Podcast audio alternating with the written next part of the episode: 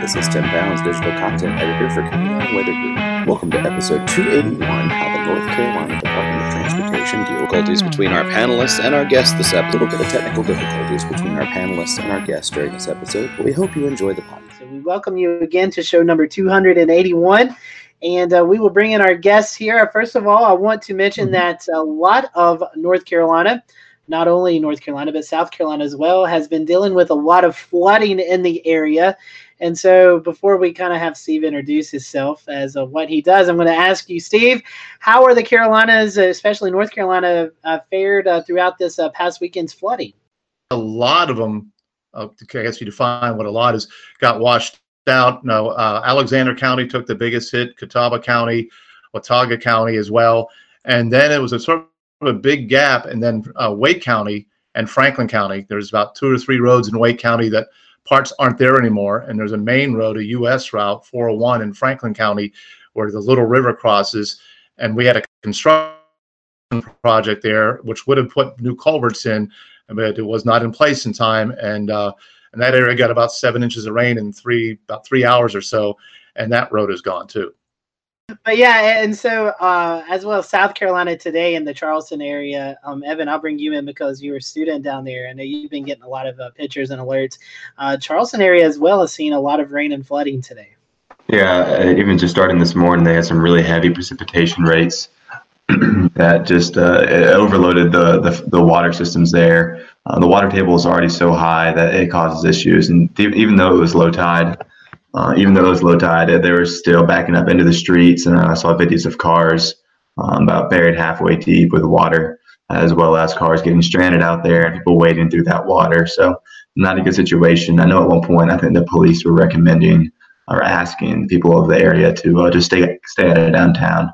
Uh, it is still raining there, although the flooding is not quite as severe as it was earlier this morning and James, you guys also not experienced really a lot of flooding uh, over the weekend, but you uh, there in the Charlotte area, you guys have seen your bout of uh, heavy rain today, and I've actually seen some of those streams and creeks start to rise there.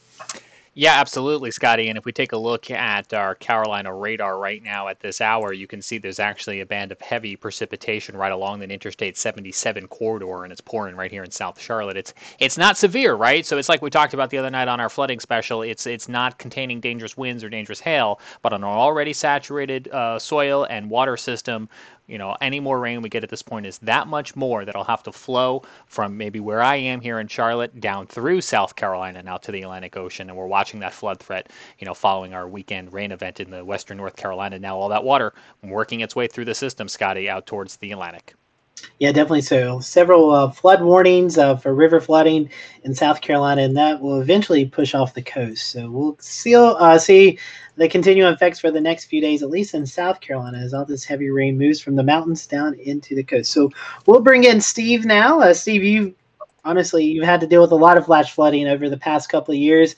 Uh, but before we kind of dive into that, tell us about yourself, how you uh, got involved there with the DOT. Well, my background is in broadcast, uh, both TV in Florida, North Carolina, and some radio up in Pennsylvania. And uh, TV life is not good in terms of having weekends off, nights off, holidays off. And I decided at that point in my career it was time to get some of the Monday through Friday daytime schedule into my life. And I happen to know the people that were running the um, communications office at the DOT. They happen to have an opening, and it's been a good fit so far. And so, Steve, a lot of us here at DOT, we may see in the during uh, adverse weather uh, the snow plows come through and kind of plow some of the roads, or uh, during um, hurricanes and, flood events, you guys are out cleaning up some of the de- debris and, and, stuff like yep. that. But uh, you guys do a lot of stuff. So before we kind of get into the weather part, talk to us a little bit about just what all you guys are responsible for there at the uh, Department of Transportation. We are responsible for the basically the second largest road system in the country. It's usually Texas is always a little bit ahead of us. But uh, North Carolina is one of the states that doesn't have a county transportation system. There's no county DOTs for North Carolina. So we have 80,000 miles of roads that we have everywhere from the interstates like 40 and 85 and so forth, all the way down to streets in subdivisions in some cases. They're our responsibility. Um, basically, the only roads in the state would be state roads Obviously, cities and towns, the bigger ones, they have their own roads. You have private roads and you have federal roads, but most of the big chunk of that is ours. So that's a lot of work to do. Uh, if you have a big wide snowstorm that covers the state, we very rarely, and I can't even remember the last time that we were able to get to every road before Mother Nature helped out. So we have a lot of territory to cover. Did not know about that. Uh, that's some fascinating stat, stat though. Uh, we're number two. Um, let's get into the weather part now. Obviously, uh, you guys work with the uh, North Carolina Emergency Management. You get weather updates, and uh, we know about winter storms that are coming days in advance, and hurricanes, and even at mm-hmm. times flash flood events. So, how do you guys there at DOT? Can you talk to us a little bit about the preparation? How how do you get this information? What what happens? How does it get out to each individual district? And and just kind of give us a, a heads up or, or, what you guys do when a when the weather is about to get bad for the Carolinas. Well, as you said, we work very closely with emergency management in the governor's office, and the uh, National Weather Service chimes in with this as well. And we get an idea something's coming our way uh, by the winter storm or whatever, and we just start prepping ahead of time.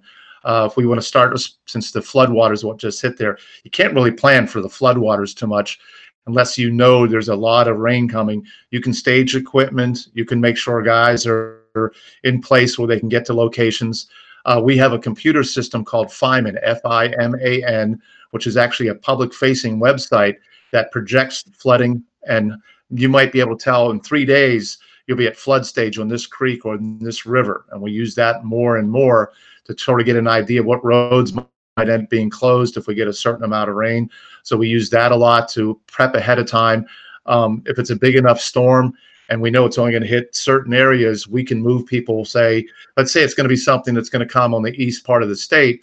We'll start prepping and moving people from the west part to come in and ch- uh, chip in up to clean up things like that. So a lot of prepping, and that's for all the different weather, but especially for rain, uh, hurricanes as well. When you have flooding, um, it comes in very handy because we can project don't send these people on this route for an alternate route or detour because in four or five hours it's going to be underwater. A lot of it is prepping ahead of time. A lot of it's learning from the previous storm. Uh, Florence obviously was a huge hit for us, and we're still recovering from that. Uh, at one point, we had more than 3,000 sections of roads that were closed, either underwater or damaged or just staging. Uh, we're going to have more equipment there, uh, culvert pipes that we're going to order ahead of time so we can get to these uh, locations faster and to get the roads open again. That's interesting because, as you just mentioned, that we have such a huge variety of roads in the eastern part of the state, both inland, but we also have the unique. Uh, it's beautiful from a you know beach perspective, but it's difficult probably for y'all that we have barrier islands uh, that we have to deal with, and places like Highway 12 out in the Outer exactly. Banks that have an overwash, not just in hurricanes, but also in nor'easters and those bigger coastal storms. What kind of unique difficulties uh, do y'all find when you're out there, and how do you kind of manage uh, terrain that's constantly changing? Well, that part is part of the thing that we stage. If we know a nor'easter is coming or a hurricane is coming, we will head send out bulldozers and other equipment, and we'll get them lashed down and safe and also have people down location because you mentioned NC12 gets cut off a lot. The sand comes up over, the overwash is there. But if we're on the opposite side, they can start clearing things. Uh, part of the road is gone. You may have to put stone down. Thing is to get the road open. A lot of times it's a temporary fix, and we'll go back later. Um, it can be frustrating if hurricane or north because the high tide, here comes the flood water pushing sand and then when the low tide goes out, we're out there trying to clear the road. And then the high tide comes in. It could be like that over two or three days. Um, it's just the unfortunate way the Outer Banks are made up in certain areas. If you've been down there, you, can, just need a big thing, and that thing has been very big for us. Um, even on Ocracoke, we'll send people before we shut down the ferries because they're also if it's going to be evacuation order we're not going to send our people down there and that's another big thing is we're not going down there to ride out the storm. We're going to wait till the storm is gone because safety is our number one priority for both the public and for our own crew members. And what we have to do sometimes is wait till the water drains away because there's not much you can do. You, Steve, it's James here in Charlotte. I'm going to go ahead and hop in. We're we're losing your internet connection a little bit, and I know before the show we were talking about the the weather rolling through. I'm not sure how much of that might be controllable or not. If there's a way to scoot closer to the Wi-Fi or something, but um, just yep. hopping in to, to let you know and uh, letting our viewers know mm-hmm. that if they're seeing that at home, that's a, a little bit what's what's going on. Yep. Um, should I proceed with the next question, or do you want me to give you a second to uh, to troubleshoot? Mm-hmm. Yeah. So let's go for it.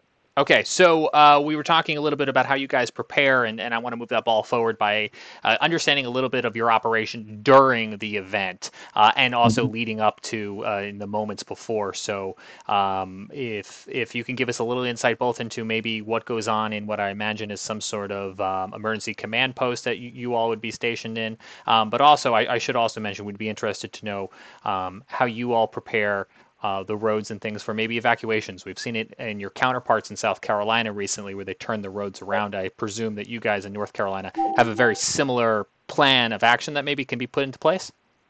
Well, we don't have we don't do reverse uh, evacuation. We have many more routes to get out of, especially the southeast part of the state um, from Wilmington.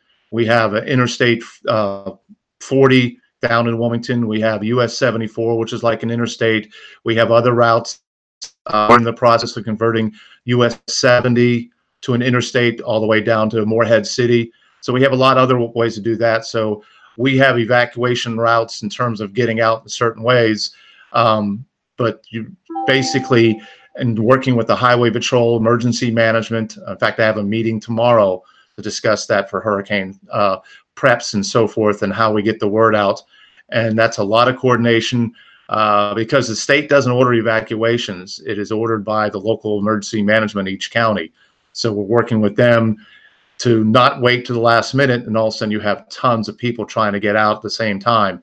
The big thing is to get out as soon as you hear something's coming and spread out the people leaving. So that part of the evacuation, and then that's a lot of highway patrol um, and some of our people controlling the roads and closing off access to some of the roads if everybody's headed out west towards 40, and then they can go either way, any way they want to. Um, but the rest of the prep work for us is basically planning ahead, making sure we have supplies, um, making sure we have um, tons of uh, signs blocking off roads, you know, turn around, everything we can get there to keep once the road's closed to keep them that way. Fabulous. That's good to know. I didn't realize actually the way that the, uh, the two states vary there in their policies for evacuations. You bring up a good point about all those those routes and things that uh, we're, we're fortunate to have here in North Carolina. Um, I shouldn't have bundled the uh, the questions, so let me circle back because I kind of hit you with two questions at once. Can you walk us through a little bit of, of how you maybe monitor either those evacuations sure. or, or how things play out in real time during a storm? Sure. There is a joint information center at the um, it's where the National Guard headquarters is for North Carolina. Uh, it's where emergency management is. It's right outside of. It's in Raleigh. It's over by where the PNC Arena and NC State football stadium is. It's a big, high-tech, fancy building, and representatives from all the state agencies you can imagine that be involved in storm and recovery. We're there. That's where the governor does his uh, storm updates. Um, and there's people there 24 7 for as long as it takes. I, I think uh, Mike Sprayberry, the head of the emergency management, was there for like 15 straight days, never left. Uh, one of the last big storms. Uh, the communications folks are all there from different agencies and working 12-hour shifts. And we have database, so every local government can enter information into that and keep track of things like shelters and roads and health concerns and uh, you know power outages and working with Duke Energy and hospitals and everything. So there's a giant command center at this location, um, and that's where the headquarters really is for all anything, um, any emergency, whether it be weather related or even a terrorist attack or anything. That's the headquarters. And so, Steve, we'll transition from the tropics to another thing that you guys really have to deal with here in the state of North Carolina. And uh, honestly, we'll say it probably varies from the west to the east uh, part of the state, and that's winter storms. You know, the the Boone area, they're used to the snow up there. DOT, it seems like they probably work nonstop up there. But as we get off into uh, the Piedmont, where Hickory, Charlotte, Greensboro, Raleigh, and then even down east, it, it probably a little uh, varies a little bit. So tell us about how you uh, do the preparations. I know a lot of things uh, go into the winter season. You guys, I'm sure, do a lot of meetings. So kind of talk about those meetings, what you do before the storm, and then uh, maybe we can start with um, right before the storm. I know you guys uh, add a lot of the the salt brine. Maybe tell us a little bit about that product and. Right. And then how you go throughout the winter storms. Sure, that prepping actually starts in November when we have uh, different maintenance crews double check their equipment, make sure everything's working properly, make sure blades are sharpened and everything. Um, all our counties, all 100 counties have salt supplies, and those are restockpiled after the last winter storm in the spring. So basically, they're just sitting there in huge barns and locations and so forth. We have contracts with giant suppliers that come in by tanker ship and tractor trailers that can haul the salt back when it happens. So when a storm is coming, whatever way it's coming, we start watching and watching. And salt brine is our biggest weapon now. Uh, we didn't have that 10 years ago, but salt brine is a about a 22% saltwater solution. Each of our counties has their own saltwater making uh, equipment, so it doesn't cost that much, and it's just water and the salt that we would put on the road straight and we can go out up to 48 hours before a winter event happens if it's not raining because it just washes off and we'll go out and we brine the interstates first. That's the primary and you go back and forth the interstates then divided us routes and quite often we don't have time because we have so many roads to go much further. We might hit some key bridges we might hit some key sharp curves and the ramps and so forth because the same guys that are putting the brine down are the ones that have to come back out with the plows and clear things out. And you've got to give them a break before the winter event actually hits. And then when the winter event hits, we work people on long shifts. They'll come in overnight, day, just depends when the storm comes in.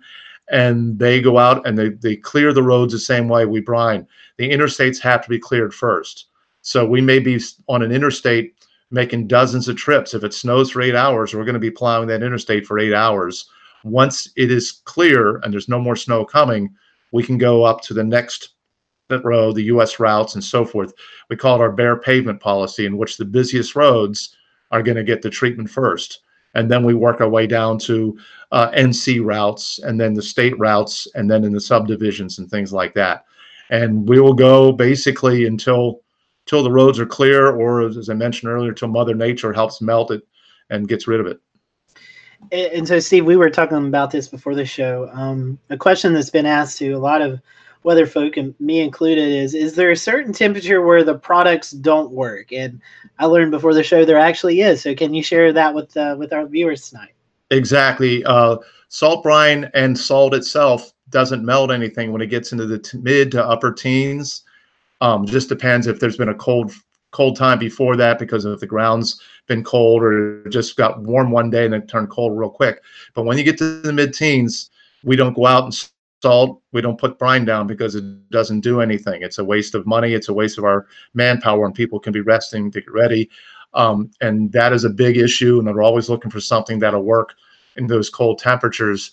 Uh, some folks may remember a few years ago we had a deep freeze over several days, and um, we couldn't do anything because you can't plow ice. So we had to sit and wait till it actually warmed up, and then we could go back out with salt, and that loosens the ice a little bit. Then we can plow. We have uh, uh, different kinds of equipment go out, uh, bigger trucks going out, and if you have salt on ice and you have heavy heavy vehicles, it crunches the salt into the ice, helps melt it a little bit, and then we can plow it. But if we get a deep freeze, which we don't very often, and in this case, I don't even remember if it was four or five days. It never got above 20.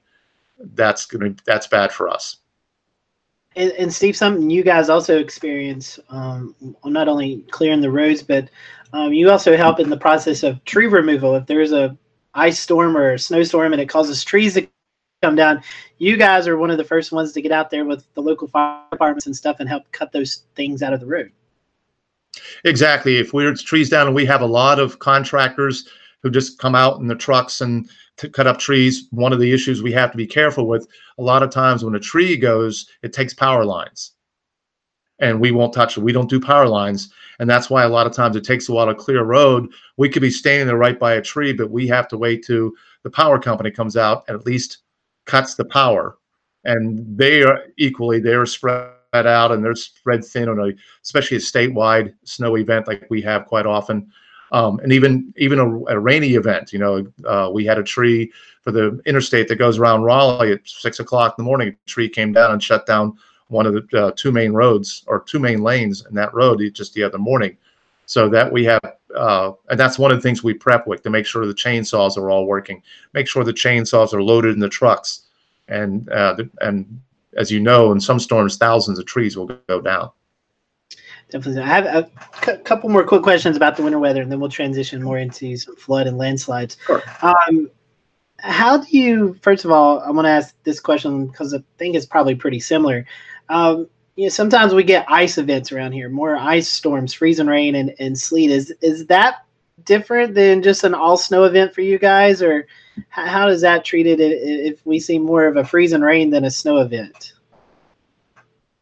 That's a little trickier because sometimes it comes in as rain, the temperature drops. We can't go out and brine if it's raining because it just washes away.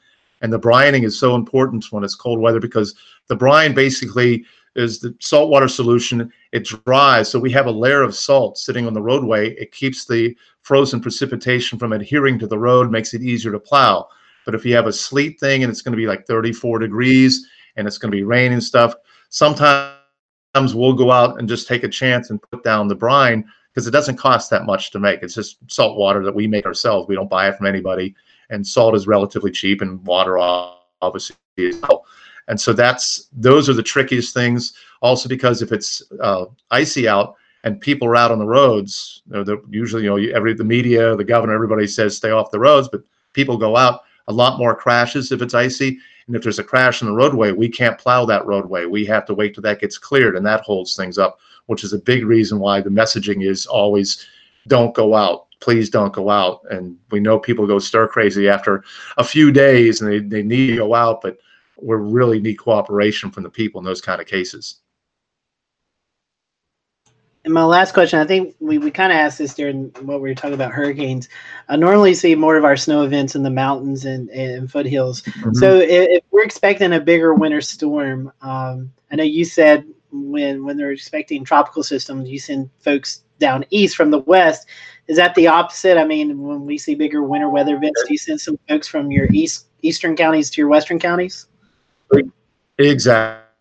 You know, down east, as you mentioned, they don't get much snow, but if you get buried with you know 20 or just tons of snow, we will start sending people, and we might even send them out. You know, we book hotel rooms in advance so they have a place to stay, and we we do a lot of logistical work, having food ready, having equipment ready, having fuel ready, and you'll see sometimes you'll see a whole fleet of DOT trucks heading west towards the mountains, and it's just a share. We're all one group broken into 14 geographical divisions and uh, multiple counties. And you have areas, uh, as we discussed earlier, that some parts on a region, say around Charlotte, it may snow in the northern part of Charlotte up towards all the way up towards Statesville, and you may not have anything below. We'll shift crews within the division from place that doesn't really need them, and we'll send them where they're needed to be. So it's a it's a one big group effort if it has to be if you know, there are any of those weather conditions that have really affected us here in Western North Carolina, where I'm located over the last year, I the biggest one would be the flooding. Um, we, we had one winter weather event like Scotty was talking about last December, uh, but really since last May, it's just been uh, five or six major flooding events uh, prolonged over you know the course of a week um, that have led to some huge flash flooding issues. I know there was a big issue on I-26 down near the North Carolina uh, South Carolina border. Um, how do y'all deal with flash flooding? Because obviously that's not anything you can't really predict that. You can't stage for that. How do you, I guess, react to it?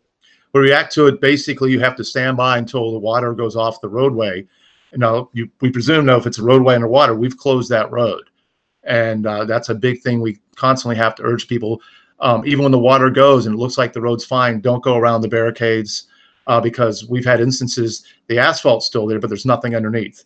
We even had one in Wake County that we thought we'd have a road fixed this week. We sent an excavator out and it sank because there was it got on the asphalt and it was heavy enough and it just dropped down because the ground underneath it had been washed away. So when we close a road, even if the water is gone, we have to visually inspect it to make sure it's safe. And we have people on site. We can't guess. They have to be there and they'll see, hey, the shoulder's gone, but we can open this lane, or uh oh, there's nothing there. And that's big safety thing because we've had people who have gone around barricades and have died. And that's a problem not only in North Carolina, they have situations in South Carolina have gone through the same thing. So when there's a flash flood, the big thing is um, making sure the road is safe. If we do see what road, get it open as fast as quick as we can.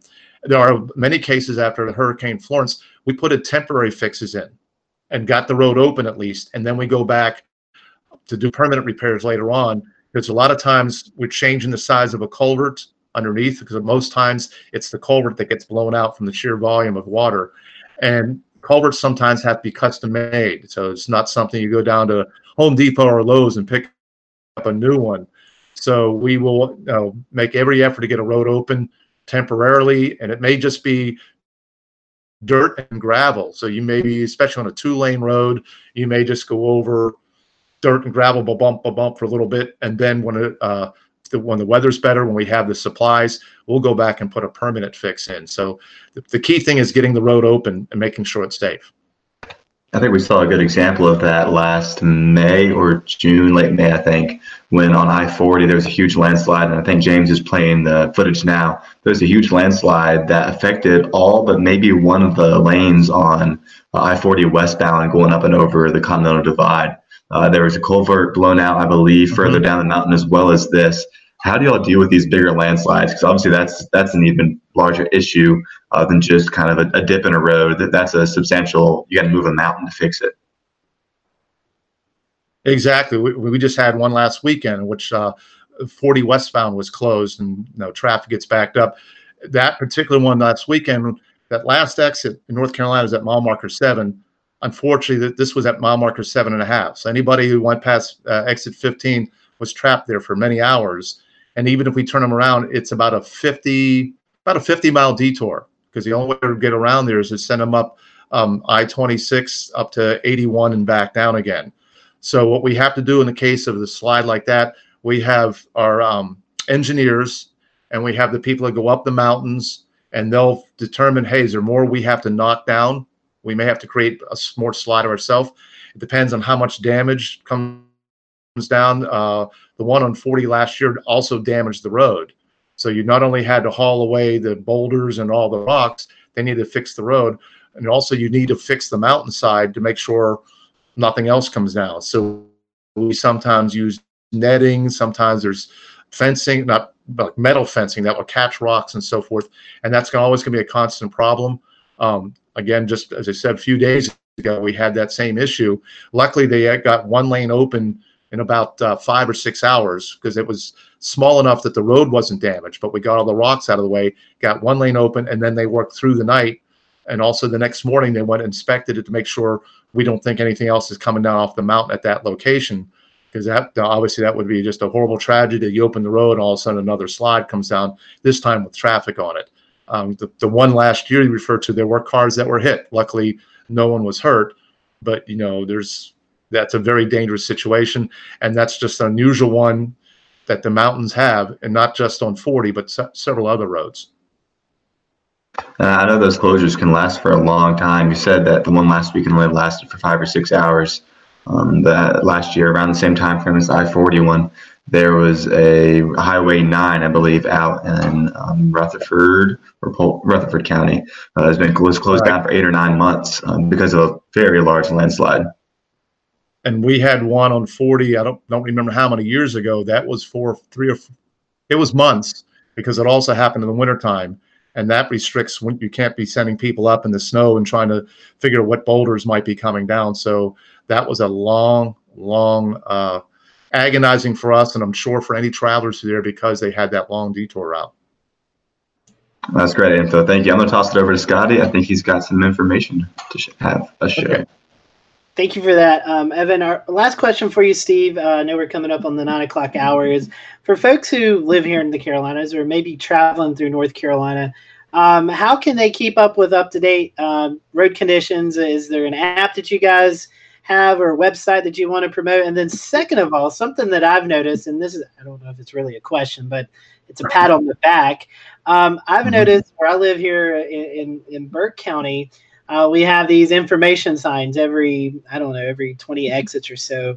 And i've noticed the past couple of winters mm-hmm. it'll say winter storm warning or uh, flash flood warning for this area. So i just want to say pat on the back. Thank you for mm-hmm. that. Uh, that's a great messaging tool for for folks who may not have an idea of what county they're in or they hear a warning but they don't know if it's for that area. So is that something we're going to continue seeing in north carolina? And then again kind of back that up with how can folks get information about the roads in, in north carolina Sure. Uh, we have a very high tech state transportation operations center. We have the big one is in Raleigh. There's one in Charlotte. They're going to open one in Asheville sometime this year, and there's one in the Triad. And they're the ones that monitor the cameras. Uh, the location in Raleigh can look at 800 different cameras from all over the state to see issues. And they're the ones that send out we call uh, what they're called TIMS reports. They tell you about every crash, any road closure, any construction project, and that is all on our website. If you if you go to drivenc.gov, and you can use drop down menus to look at it by region, by the route number, by the county, and you can see ahead. You know, you can look if you're going on I-40, you can go and look and say, hey, there's three construction projects, or this weather is going has going to affect this because it's covered in snow. We also have about 32 Twitter accounts that you can sign up and all those TIMS alerts that go out by email and get posted on the website, they also go out as tweets. And if you go to Twitter, there's one for the uh, for the Charlotte area. There's one for I-40. There's one for 85. There's one for Triangle, Triad. There's one for Asheville, and you can sign up and get messages that way. Um, and the website as well. Um, in emergencies, we have a 511 system like other states do. Uh, emergency situation comes, you can call 511 and depending on when the time of day it is, you'll get a recording and you'll be one of those that you, you know say into the phone I-40 and it works its way through. But in emergency situations like Florence and things like that, we actually have live operators 24 7. So you call and say, hey, I'm trying to go to an I-40 to get through Asheville. How's the road? They will look up on that same website, Drive NC, and they'll provide that information to you. So there's a variety of ways you can go. Obviously, if you're home or you have a passenger in your car because you don't want to be looking at your phone while you're driving, you can go to Drive NC and check on things. Um, otherwise, you know, Twitter's a good. If you get a Twitter feed, you get a lot of information on that, and it'll have detour information. That's also what's going to be on the Drive NC site. Very cool. And I will say I use that those Twitter feeds a lot. I love love that information. So that that's a awesome thing you guys do. do. Steve, I appreciate your time. Uh, thank you for uh, joining us tonight. Uh, we hope that you have a fairly calm tropical season as it is right around the corner. And good luck with yep. Uh, the planning. I know you said you're starting some meetings tomorrow, so uh, ho- hopefully those will go well for you we're cat you know we're catching up on hurricane working with the highway patrol and everybody so everybody's on the same page because you know the hur- a hurricane could show up next week or the week after for all we know. Hopefully, we won't see any until next year when we have even more things in place. That's it. That's it. We're hoping for a quiet season. Uh, Steve, stick around if you want to. If you need to hop off, that is perfectly fine. Again, uh, I'm good. We we thank you for your time tonight. I am going to uh, toss it over to James Brierton, who has a couple of weather headlines for us. James.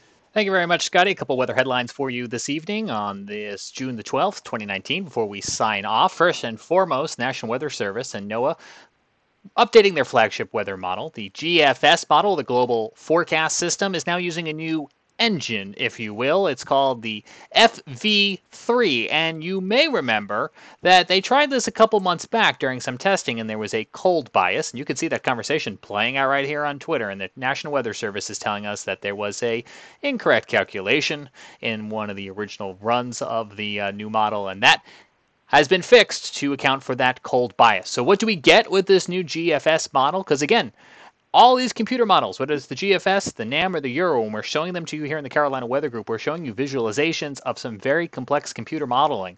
And all of this should lead to more accurate weather forecasting, the National Weather Service tells us, including things like hurricane intensity, Five day forecast should see some improvements, and even maybe things like uh, the rain snow precipitation lines uh, as we head towards next winter.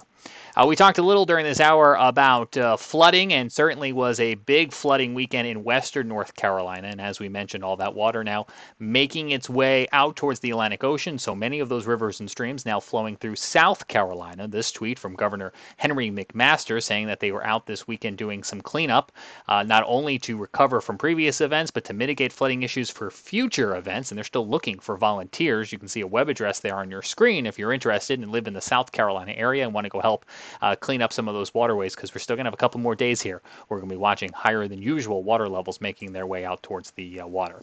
We had some flooding today along coastal South Carolina. Uh, this not necessarily related to that water coming down the stream, but rather water coming from the sky as additional rains continue to fall today in Charleston. Here's this picture from Instagram of the Charleston City Market, and just at this particular moment in time, you can already see it's ankle deep, and I think more rain came in after that, if I'm not mistaken. National Weather Service in Charleston telling us they set a new record daily maximum rainfall amount in downtown Charleston today. So on this June the 12th, the record rainfall is now 3.82 inches. Uh, that beats the record previously set in 1962 of just over an inch and a half. And last but not least, hey, we got this tweet today. We wanted to show it to you from friends of the show, Tim Buckley and Jason Boyer. Uh, they're heading out uh, there at the AMS uh, Broadcasters Conference, and they sent this tweet to say hello, and we are saying hello right back. Scotty?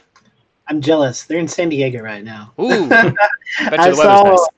It is. I saw some uh, tweets from uh, Tim Buckley, and uh, the weather look out there is perfect. So uh, hope that Jason and Tim and everyone else who is out at the uh, AMS broadcast conference are having a good time. I've seen some interesting information being shared, some good information. So looking forward to uh, some of those studies being put into reality. So uh, here in the Carolinas, we are wrapping up a busy week of flooding. Weather-wise, this weekend it looks like it's actually going to be a nice weekend with some lower temperatures in the 80s for both North and South Carolina, and a little bit less humidity. So I think after um, the rainy period we've had, I think we're all ready for that.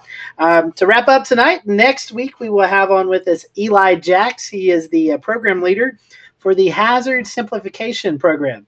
And basically, what this is is in the next few years, we're going to see a new shift in the uh, way that the National Weather Service issues warnings. And so Eli will be joining us to kind of give us uh, some background information on why this is changing and some of the early testing of these warnings. So some good information coming next week from Eli Jackson. We look forward to that. And then uh, we will close out the month of June with Victor Gensini. Uh, Victor, a friend of our show. You may have heard, may have not, but if you're in the weather world, you probably have.